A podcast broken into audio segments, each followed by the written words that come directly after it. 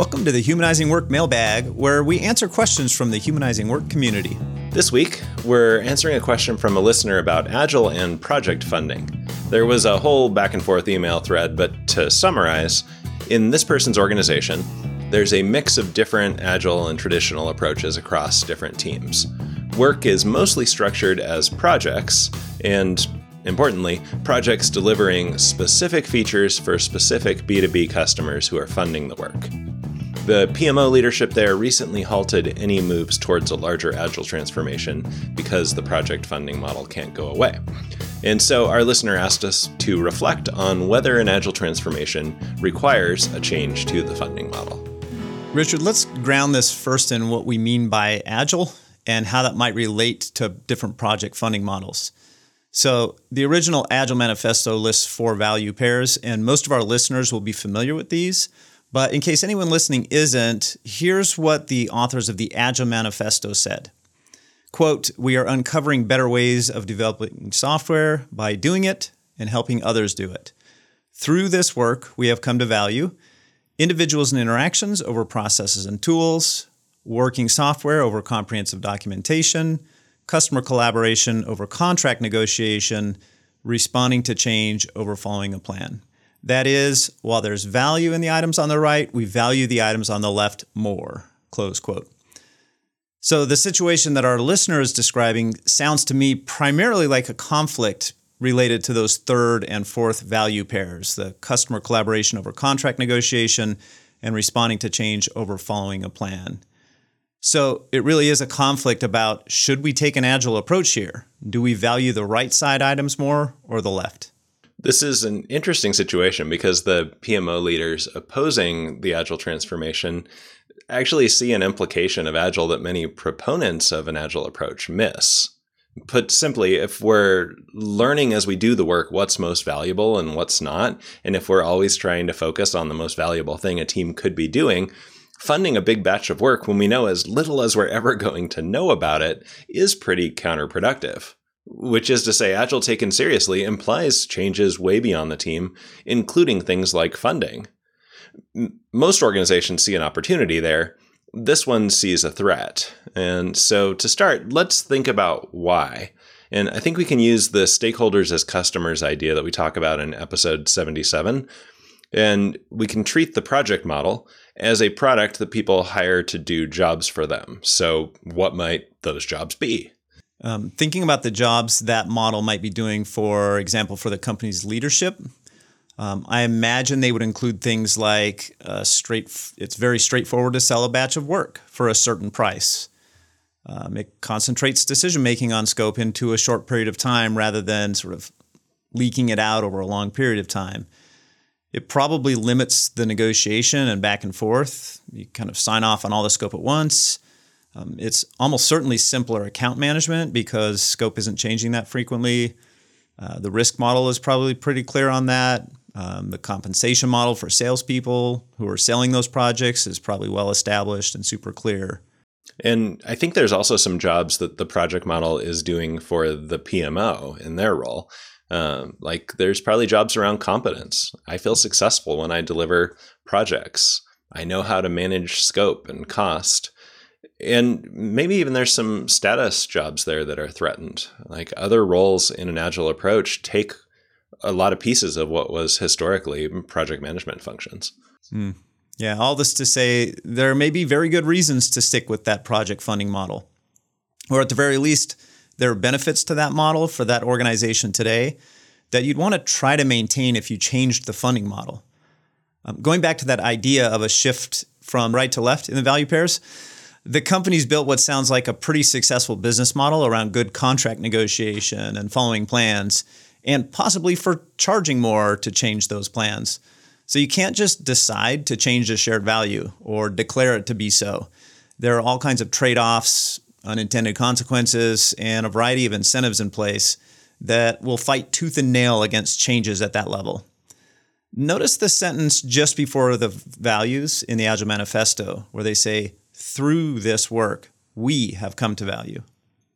Of course, there's nothing preventing you from choosing to see a project through, even if some of what you originally planned to do no longer seems valuable. Uh, if finishing it all has value for the buyer, that's a business decision.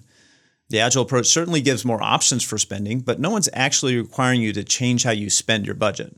Now, let's get a little more practical on this. And I want to dig into two questions, I guess. Um, one, what would it look like to retain a customer funded project model while adopting elements of an Agile approach across an organization like this one? And two, what's an agile way to explore changing the funding model without putting what seems to be a functioning business model at risk? So, on that first question, um, I actually experienced this. My last role before going independent in 2008 included leading software development projects for my employer's clients. The company I worked for would sell large software projects to businesses, to nonprofits, to government agencies under pretty typical consulting agreements. There's scope, time, budget, and there was this whole process for change orders and additional charges for those. As a pioneer for an agile approach in that organization, I had to work within that structure, at least at the start. So, what were we able to use from an agile approach on those teams?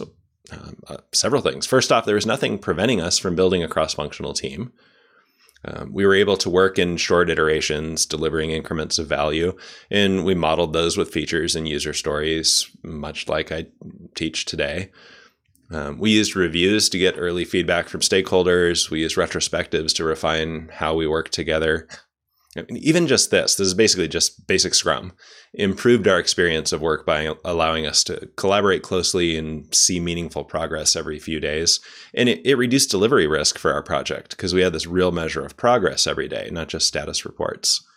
Um, we took it even a little bit further. We prioritized the work, which further reduced delivery risk and even began to allow incremental releases, which improved the value for our customers. Now, onto that second question what's an agile way to explore changing the funding model without putting the business at risk? Because we started prioritizing the work to put value and complexity first and then started releasing incrementally, it became clear that the original project that we'd estimated and planned and written a contract for wasn't really what the customer ended up needing. So we'd have to renegotiate scope to maximize the value. And sometimes we ended up coming in early and under budget, which uh, I actually got in trouble for once. I didn't realize how much the business model in consulting is built around change orders and scope increases, uh, but that's a different story. So, after a handful of experiences delivering more value than planned and learning along the way, we were able to begin having conversations about alternative funding and contracting models like relational contracts instead of scope based contracts. And over time, an agile approach did expand out into budgeting, but it was via small experiments with alternative approaches, not a big change all at once. I think there's a key point here, which is that it wasn't a binary choice. Like you could either do long running funding of value streams, kind of an agile approach to it, or fixed scope projects funded by customers. You started exploring this wide range of options for funding and contracting that made different trade offs. Uh, anyone who's listening, let us know if you want us to talk more about those types of options in a future episode. Yeah, that's right. Um, but notice how the change in my story happened. It wasn't a big overhaul of the funding approach, it was working within the project funding model until it became clear that, that an alternative would be mutually beneficial for both uh, us and for our customers. And that was the point where we started experimenting. So it still wasn't, let's think along this continuum and pick the best one theoretically, it was let's make space to experiment and then do the experiments. Yeah, Richard, I, I love in your example that when you wanted to shift from the right to the left on those value pairs, you didn't simply declare, we're agile, we value this now. Uh, instead, you examined how the current values served you in the organization, how the other values, the more agile values in the manifesto, might better serve you in the organization, and then what you'd need to trade off if you shifted those values then as you began to see some real benefits in that shift, you still didn't just leap over. You couldn't think or argue your way into it. You and the organization really had to experience the actual upside and downside for yourselves. And then you did it incrementally, learning what would happen and building trust over time that the new thing is actually better. So, for our audience, consider how you could take a similar approach to Richard in this example and to the original authors of the Agile Manifesto, how through the work, you might collectively come to value customer collaboration over contract negotiation or responding to change over following a plan. In my experience, passionate advocacy doesn't do that job, shared experience does. So, to summarize, number one, an agile approach does ultimately imply changes to many things beyond the team, including funding and budgeting. Two, a project based funding model does valuable jobs for individuals and organizations, and any change to the funding model needs to be aware of these jobs and either still meet those needs or somehow mitigate for their loss. Number three, you can get significant benefits from elements of an agile approach within traditional funding models. There will be a, eventually friction and waste, like I experienced, but you don't need to solve for this on day one. And finally, the way to transition from project funding to a more agile funding approach is to show the potential first and then experiment with alternatives. Yeah, I love that advice. Thanks for tuning into this episode. If you liked our take on this, please share it with others who might benefit. Liking, subscribing, commenting, and sharing on YouTube make a big difference to how many people might see the show. And rating and reviewing in your podcast app, if you're listening there, is super appreciated.